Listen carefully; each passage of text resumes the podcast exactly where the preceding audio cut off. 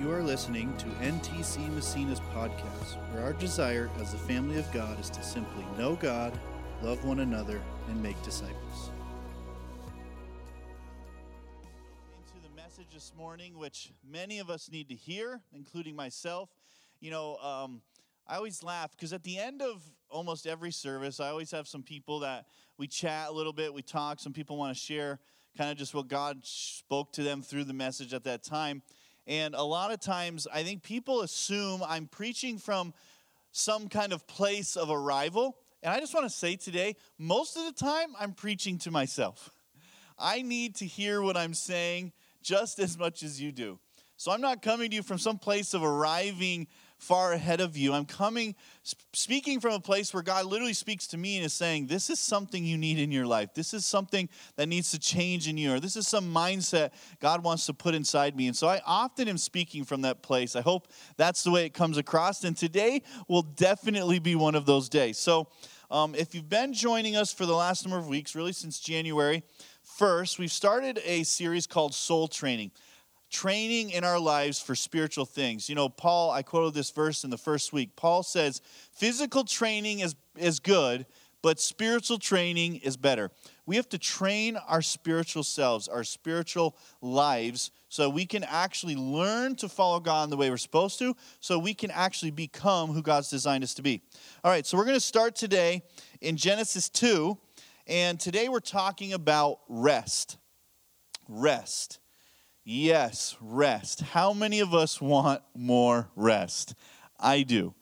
Sometimes I feel like no matter how much I can sleep in or how much extra rest I might get, sometimes I almost feel more tired even after. Like, uh, so my wife and I went, um, I think it was the first three days of January, we went away for two nights, three days to Plattsburgh just to spend the night to get away. And honestly, as we were talking about what we wanted to do, we were kind of like, nothing. We just want to do nothing. We want to go and sleep in. And we did. Now, Jessica got up before me. I slept in one day till 1130. We had the shades drawn. It was dark in the room. There were no kids screaming. There were no people pounding on my door. I slept till 11:30 a.m.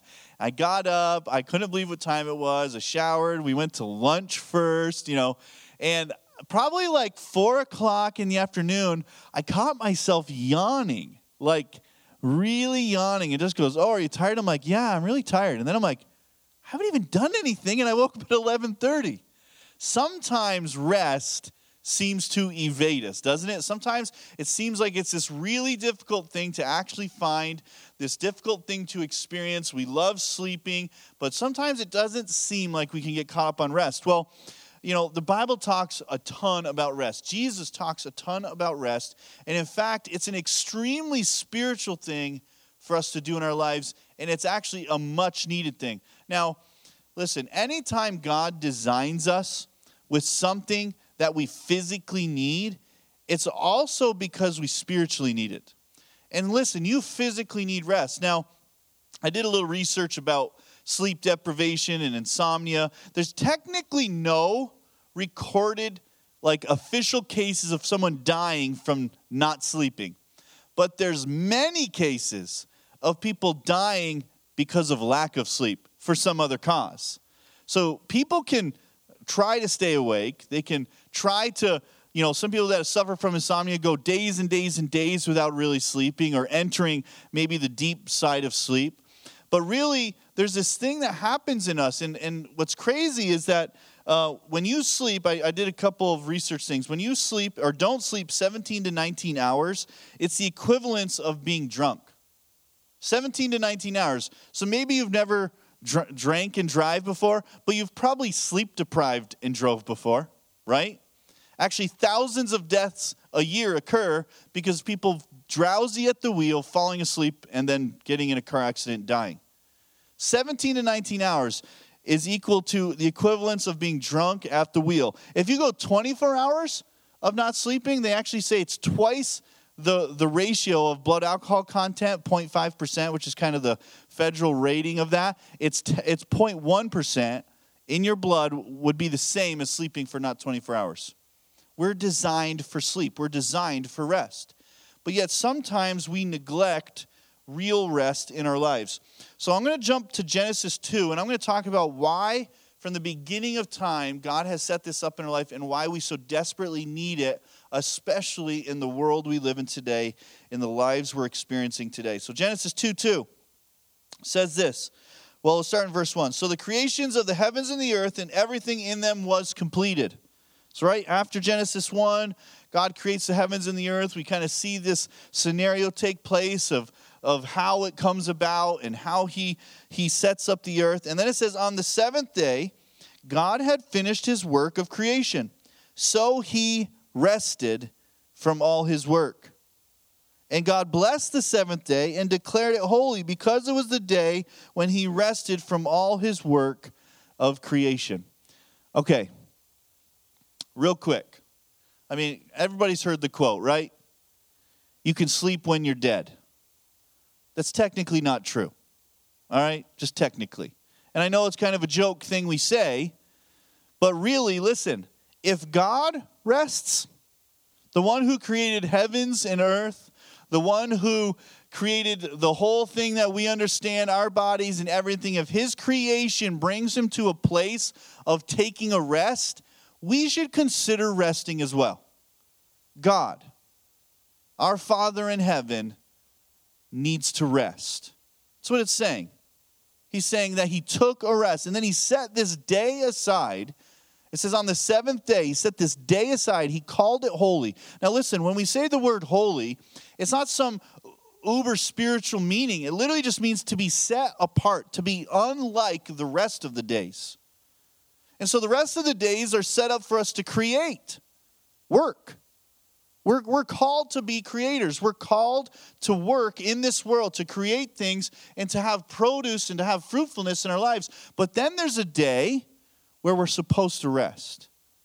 Now, many of us work a five day work week, and then we have Saturday and Sunday off, but often we work on those days for different reasons.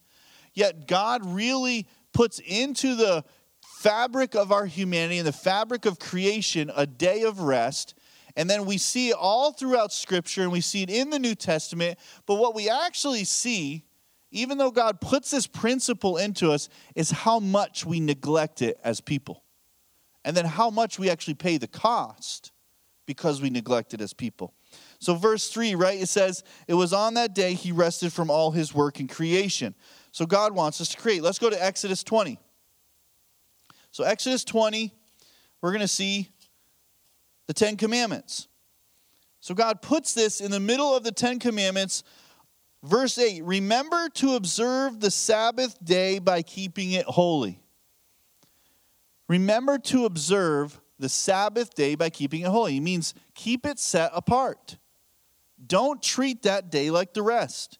You have six days each week for your ordinary work, but the seventh day is a Sabbath day of rest dedicated to the Lord your God. On that day, no one in your household may do any work. This includes you, your sons and your daughters, your male and female servants, your livestock, and any foreigners living among you. For in six days the Lord made the heavens, the earth, the sea, and everything in them, but on the seventh day he rested. That is why the Lord blessed the Sabbath day and set it apart as holy. Now, what's funny is, in the Ten Commandments, you get a lot of thou shalt nots, right? You get these quick statements of don't do this. And there's basically only two where he elaborates drastically so that we don't get confused. And one of them is rest. One of the the main 10 commandments where God has to elaborate so that we don't break it is rest. Yet he puts that in the same category as not killing one another, not cheating on, on your wife and your, your husband. Like he puts all these things and then he puts rest in there and he says, Don't break this rule. Now, there's something really important to, to say here, and we're going to turn to Mark 2 next. So the Sabbath day was set up in the Old Testament, obviously there in Exodus, and it was really pretty strictly adhered to for a lot of reasons, especially once you get to uh, Jesus' day, there was a lot of arguing about the Sabbath. And we're going to talk about one of those stories in just a minute. But I just want to share with you, real quick, the exact layout of what the Sabbath looked like. So in the Old Testament, you see this one day set apart. And it was called the Sabbath. It was the last day of the week. And in uh, Jewish traditions today, they still they celebrate it on Saturday, not on Sunday. So S- Sunday's technically the beginning of the week, and Saturday's the end. They call it Shabbat. It just means Saturday, and it actually starts on sundown of Friday evening at like 5 p.m. and it goes till sundown on Saturday evening. That's how they celebrated the day, or that's how they adver- ad- observed the days. That's how they c- celebrated Shabbat. And so, not only that, we see later in Scripture, we're going to jump down there uh, later actually, or actually, we might not turn all the way over there, but we see where God institutes this whole layout for the land. And basically, every seven years of producing crops in the land, he also says that land needs to take a break. So, not only in the DNA of humanity were we to take a rest, but actually the DNA of our planet, of literally the ground. God says you can plant fruit and crops and whatever you need to in this dirt for seven or for six years, but on the seventh year, you need to let it rest and it'll produce its own crop. And actually, he, he gives a promise in there that on the sixth year, it'll produce three times as much crop and you'll be able to have it even into the eighth year. And he promises them you don't have to plant in that year. And so there was this sixth year and seventh year of resting. And then, actually, after every harvest season, they would take a whole week. So they would harvest all their crops and their fruit, and then they had set into their principle of practice to take a week of rest, to take a break and enjoy what they had created and what they had just seen as fruit in their lives. So they had this rhythm of rest that was really given to them by God, but I'll be honest and say they did not observe it. In fact, they let the land never rest. Scripture doesn't actually show any time where they actually did what they were called to do for the land. You know, there's this one kind of saying that basically uh, when when the Israelites were taken into captivity and they were put into captivity for 70 years, it was the exact amount of years that the land had needed to rest 70 times. They were supposed to have let that land rest and they didn't. And then they were sent into captivity. Well, the land got its rest for 70 years. So God has this rhythm built not only into our lives, but actually the, the life of our planet and the world that we're supposed to experience rest a place where we are not, not producing. Now, listen, this goes against everything in American Western civilization, right? I mean, we're supposed to work nonstop. The more you work, the, the better it is. And, and in fact, like, I think we all wear this badge of busyness, right? You've heard people say that before, this, this busyness thing. You ask someone, hey, how you doing? Oh, I'm busy. Good, but I'm busy. And we kind of wear this thing of being busy in our lives but that's not what is really we're supposed to be living like. We're supposed to be living a life of producing and creating for a period, but then we're all supposed to be living a life of rest after our creating. And often we do not practice this. I know I don't myself. I usually get into my head that I have to get something done and I have this timetable. I like to make plans. You know, I've been building an addition for for 9 months now and basically have done most of myself. I've had some friends helping me at different times. But every single day, I'm thinking about what's the next thing? What's the next thing? What's the next thing? And I get into my head that I shouldn't take a break because I want to get it done. But yet, there's something that Scripture teaches us. And if we actually believe in the principle of, of rest in our lives, I think it's possible that we can get more fruitfulness from our lives in six days than we can in seven when we practice a rhythm of rest. That if we actually put into our lives a Sabbath where we take a day, where we take time in our life and we say, God, I'm giving this time to you. I'm not just going to produce today. I'm not just going to try to make more today. I'm not going to just try to make more money or to get further ahead today. I'm just going to take a break. I'm going to rest. I'm going to focus on all the goodness of you in my life then I think actually we would produce more in the six than we would in the seven. In fact, that is the promise that Scripture teaches. That's why he says, let the seventh year, Let the land have rest. I'll make sure that that sixth year produces far more than you could have produced in the seven.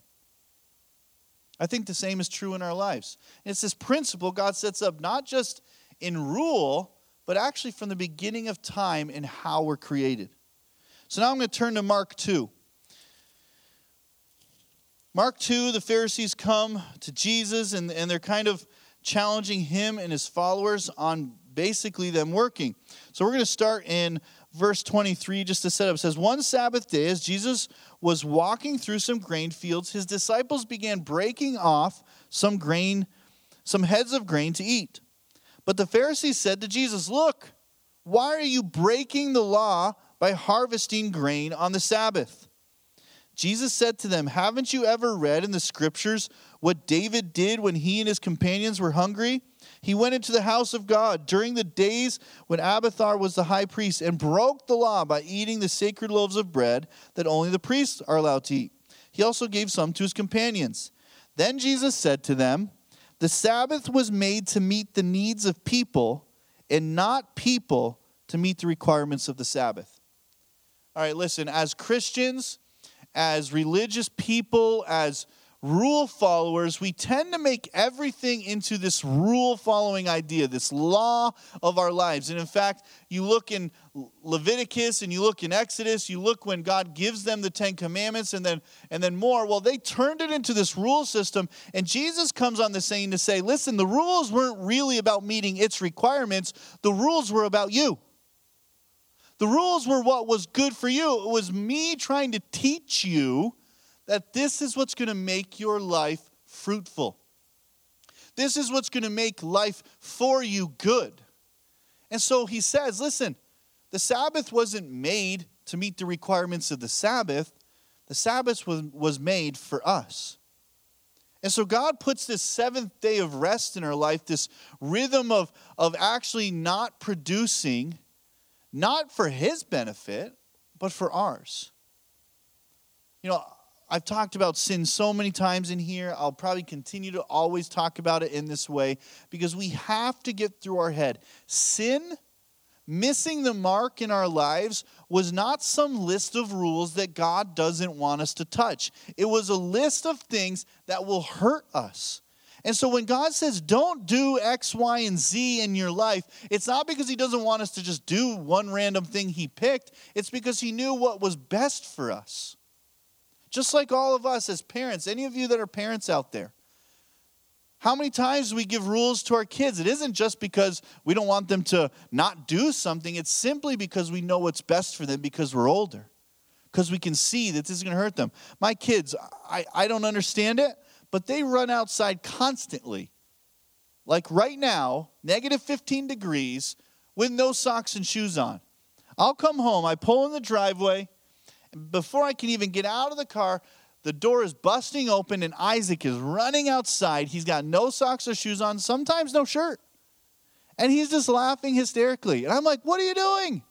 It's negative 15 degrees. Get some socks and shoes on. He's like, I'm fine. He always says that. I'm fine. I'm like, you're not fine. You're going to die if you stay out here. Go in the house. You're crazy. And now it's not some rule just because I'm like, oh, it's appropriate only for you to wear socks. No, his feet are literally going to freeze and fall off if he stays outside in negative 15. And so we make these rules, but this is the same way God looks at us. And so he's saying, listen, you need to rest in your life. You need to do this thing in your life. If you don't, it's going to hurt you. It's not going to you're not going to be fruitful. You're not going to produce the way you're supposed to produce.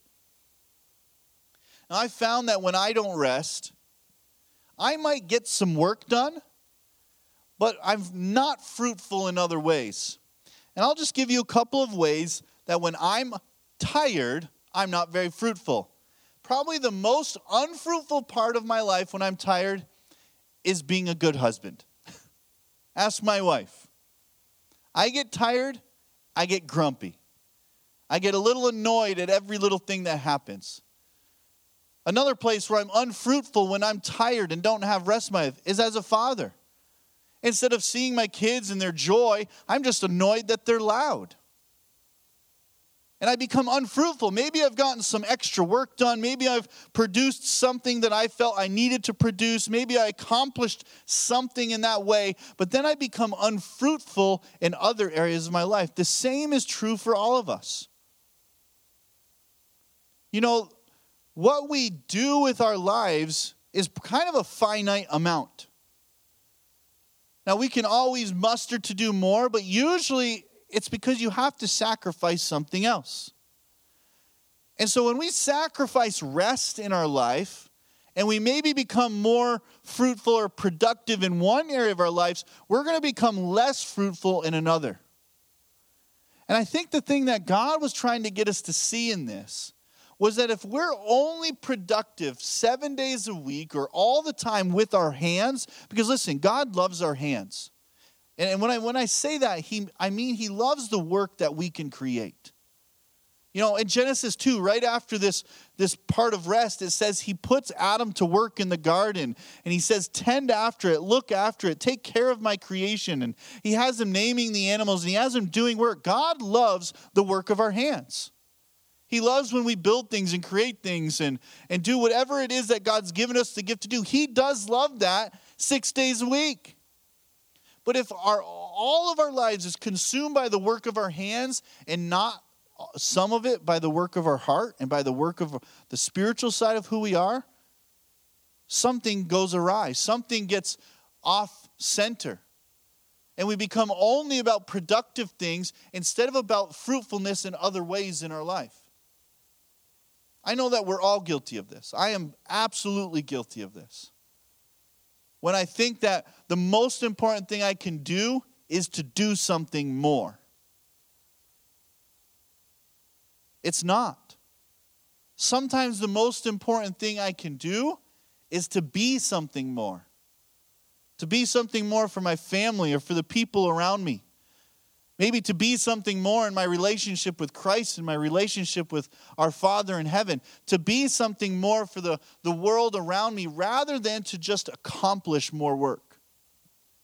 That only can happen when we find a place of rest in our lives and we can set aside production and work and actually let God work through rest in us. So I'm going to jump now to Hebrews 3 7.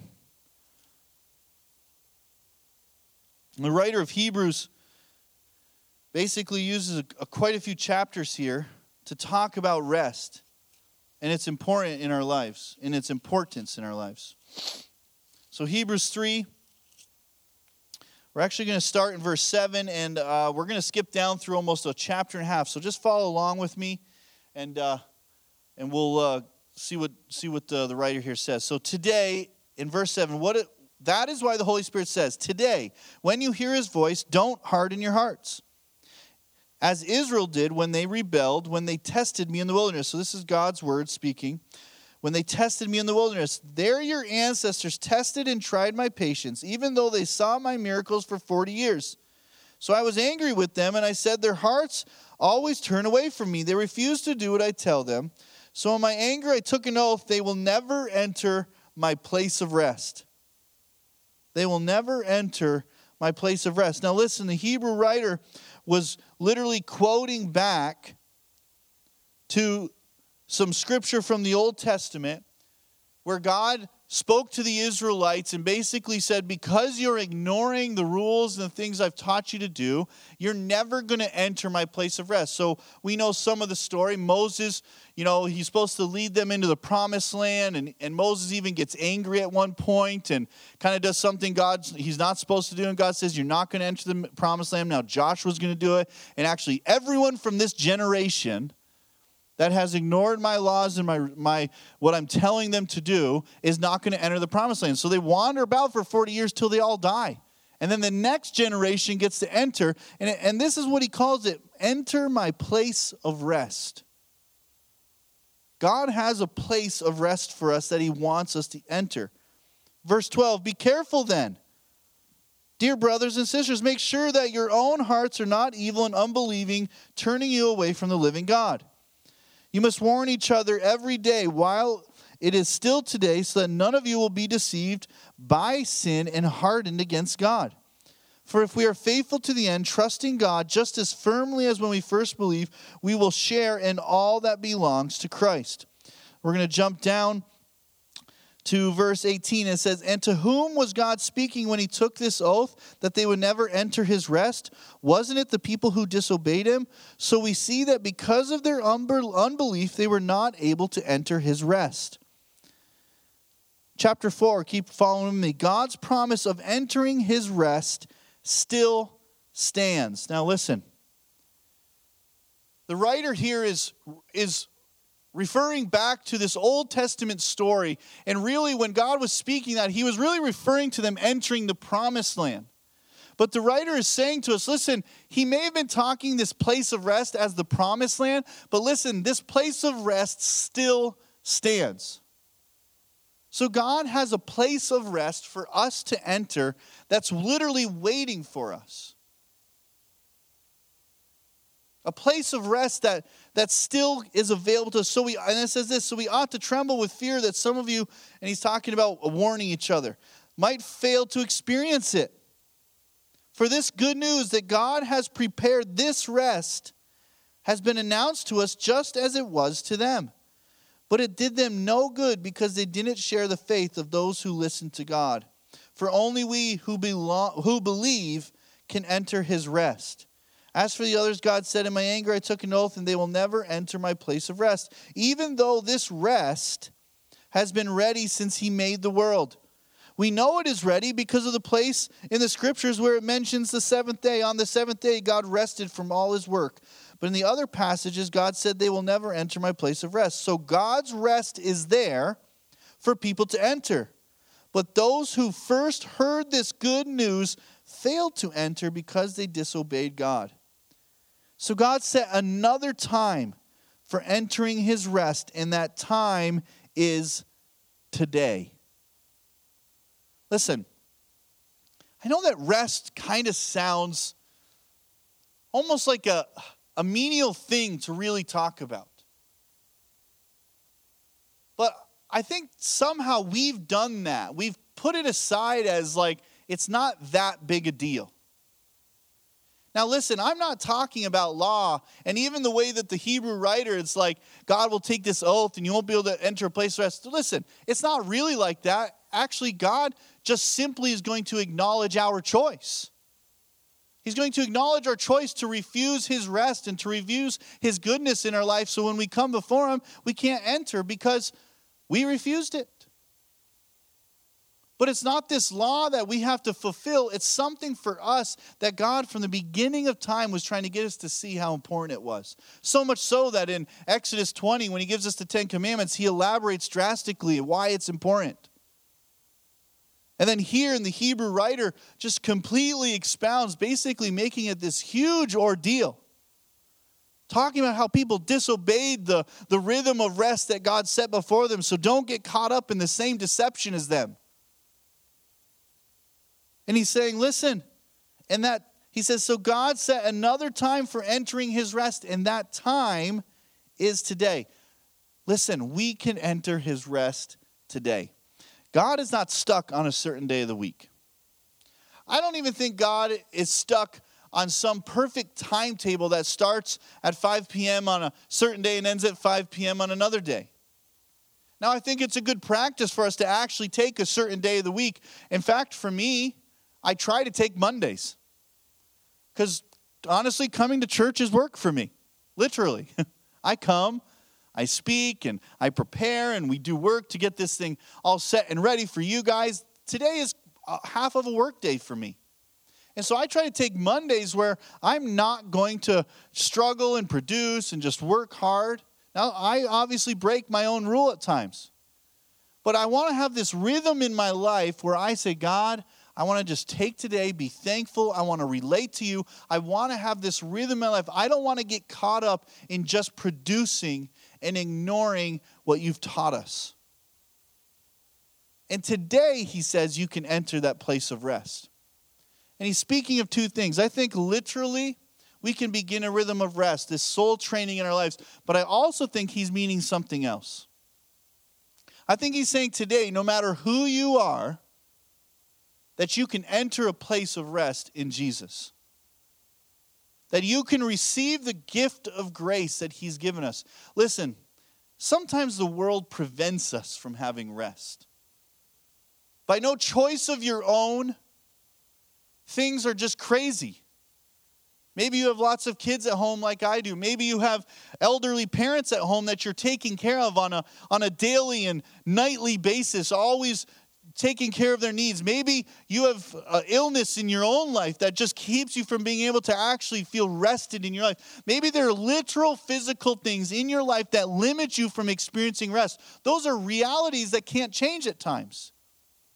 But yet, in this scripture, I believe that we can find a place of rest even if we can't find a rhythm of a day off a week.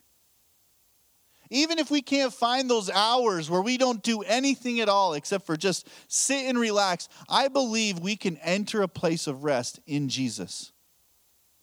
And that's partially what this writer is explaining. He's saying, listen, it can start today, no matter who you are, what you've done, what you haven't done, what you think you should have done. God wants you to enter his place of rest today. He wants you to know he's just waiting with open arms to accept you in. And I believe, even in the midst of storms, even in the midst of a world pandemic, even in the midst of, of unrest in our country and in our nation, that we can actually be at rest in the midst of craziness. I think that place is in one person it's Jesus.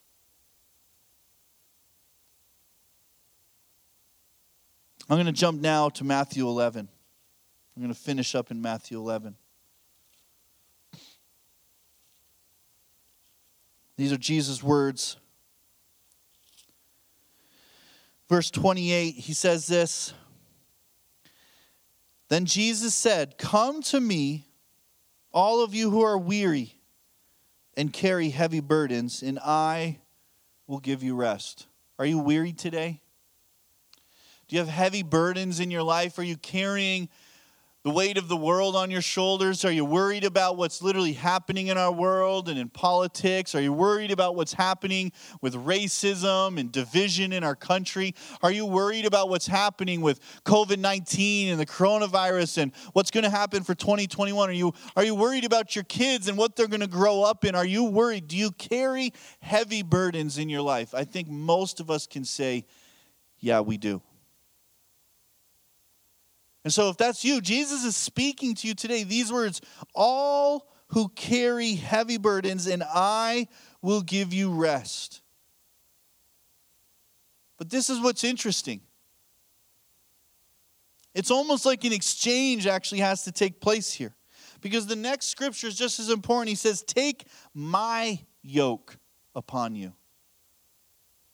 So, of course, in, in today's world, we don't talk about yokes much. But you see, a yoke was this thing where the cattle's heads, right, the oxen's heads would go inside this wood contraption and it would yoke them together. So we can't just picture yoke as like something being put on our head. We're actually being put, something is put on our shoulders, around our head, so that we can move forward. But guess who it's with? Jesus. We get yoked with Jesus. And so Jesus says, Put my yoke upon you. Listen, if I want to walk forward in life, if I want to work towards something in life, the person I want to be yoked to work with is Jesus. But so often, I think what we've done, especially in Western civilization, we've forgotten the yoking part with Jesus. And he's saying, You're carrying the heaven, heavy burdens all by yourself. You see, we already have the yoke around us. What's really is happening here, the invitation is Jesus saying, I'll carry it with you. I'll carry it with you. Let me take your heavy burdens. Let me put my yoke on you so that we are now walking together in life. You know, Jesus rarely promises to just take us out of difficult situations or to, to just kind of lift us out and make our life all roses and butterflies or to fix every situation, but He always promises to be in the midst of it with us. No matter how difficult the situation is, He's saying, Come to me all of you who are weary and carry heavy burdens, and I will put my yoke on you. It wasn't an added weight, He was taking the weight off us. So we could be connected to Him, side by side, walking with Him, so that no matter what we carry, Jesus carries it with us. And then He says this Let me teach you, because I'm humble and gentle at heart, and you will find rest for your souls.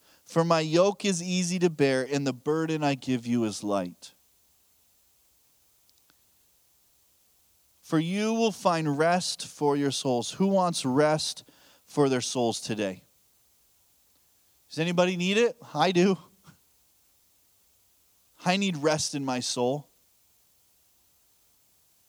And even as we've been talking about soul training, I, I just feel like God's so desperately wanting us to find a place of rest in our lives where we allow Jesus to come into our life and we say, Come in and in whatever way you want to, Jesus, put your yoke on me, help me carry my heavy burdens. And I'm promising you, His promise will come true. He will give you rest. Jesus wants to teach us to find rest. So there is a process of finding it, but here's the question. Will we let him? I love I love Jesus saying it this way. Take my yoke upon you, let me teach you. He's not going to force you to be taught. He's not going to make you give him your heavy burden or give him our heavy burdens. He's asking us, let me teach you. And I think that's what he's saying to me today. He's saying to us today as we talk about rest. He's asking, Will you let me teach you about rest? Will you let me teach you about my grace in your life? Will you let me carry this with you? I think Christianity is almost all hinged. When I say Christianity, I'm not talking about the theology of this religion. I'm talking about the following of Christ, the knowing of our Savior. I think knowing of our Savior is literally all hinged on us letting Christ in. It's, it's our choice. He doesn't force it. He comes and he hangs on the cross and he takes sin upon himself and he raises from the dead to show us that new life is available for every one of us. Yet he does it all knowing that it's not him forcefully doing it, but yet we have to let him into our lives. Will you let him in this morning? Maybe you've known Christ for a long time. Maybe you've known all about Christianity and you know the Bible well, but you realize maybe I have not let Christ into my life in this way. Maybe I haven't let him yoke with me in my life. Maybe I've tried to carry everything myself. Maybe I've tried to just produce too much and I haven't learned about rest. Maybe he wants to do that today. Will you let him in closer? Maybe you're watching today and you don't know God at all. Maybe you don't know anything about this Jesus really, other than what you've heard. I'm telling you today, He wants to come into your life. He wants to walk through the most difficult of situations with you. And all we have to do is let Him. Will you let Him? Right now, in your home, in your car, however you're watching this thing, however you're hearing this message, this is the question Will you let Him? And you know how it starts? Just say yes. Right now. Say, Yes, Jesus, I want to let you in. Jesus, I want, I want your yoke in my life. I want you to carry it with me. God, I don't want this burden anymore. I don't want this sin in my life anymore. I don't want it my own way anymore. I want it your way. And simply then it starts. Right now, your life can begin to change. I love how he writes in, uh, when we are reading in Hebrews, the writer says, and today is that day. That rest can start today. Your new life can start today in Jesus. Just let him in. I'm going to pray right now. And I want to challenge us. How can you begin practicing a rhythm of rest in your life? How can you begin today to let him in deeper? I'm going to pray right now for you at home, wherever you're at watching, that His peace and His rest come into your life and that you let Him in this morning. And I believe God's going to do something incredible that many of us are going to find rest like we've never found before. Father, we thank you for what you're doing. Jesus, we thank you that you've made this available to us. God, we thank you that really since the beginning of time, you've tried to build into the DNA of us as humanity that we need rest and that it's important that we aren't just producers, but God, that you have rest for us, that we can enjoy your goodness in our lives on those days. But God, I pray right now that as many of us kind of step back and evaluate our lives, God, that we let you in. God, we want to let you teach us about rest. We want to let you teach us about your grace, God. We want to let you show us who you really are, God. We let you into our lives this morning. For those of us who have followed you for some time, God, we let you in in a fresh way. For those of us brand new this morning, God, we let you in and we receive your grace in Jesus' name. And God, we thank you that in a moment, our lives can change. In a moment, you can come in and yoke yourselves with and carry our burdens, carry our lives with us. And so, Father, I ask right now for blessing and favor over every person watching. God, I ask for your provision in their life. God, I ask that this week there would be tangible, real stories of how you've come and yoked yourself with people and carried their burdens moving forward. And God, we thank you for what you're doing. In Jesus' name, amen. Amen. Be blessed today. Hope you have a wonderful week. If God's doing something in your heart, we'd love for you to reach out, send us a message of what God's doing. We'll see you soon. Thank you for listening to NTC Massena's podcast. We hope you join us next week and have a blessed day.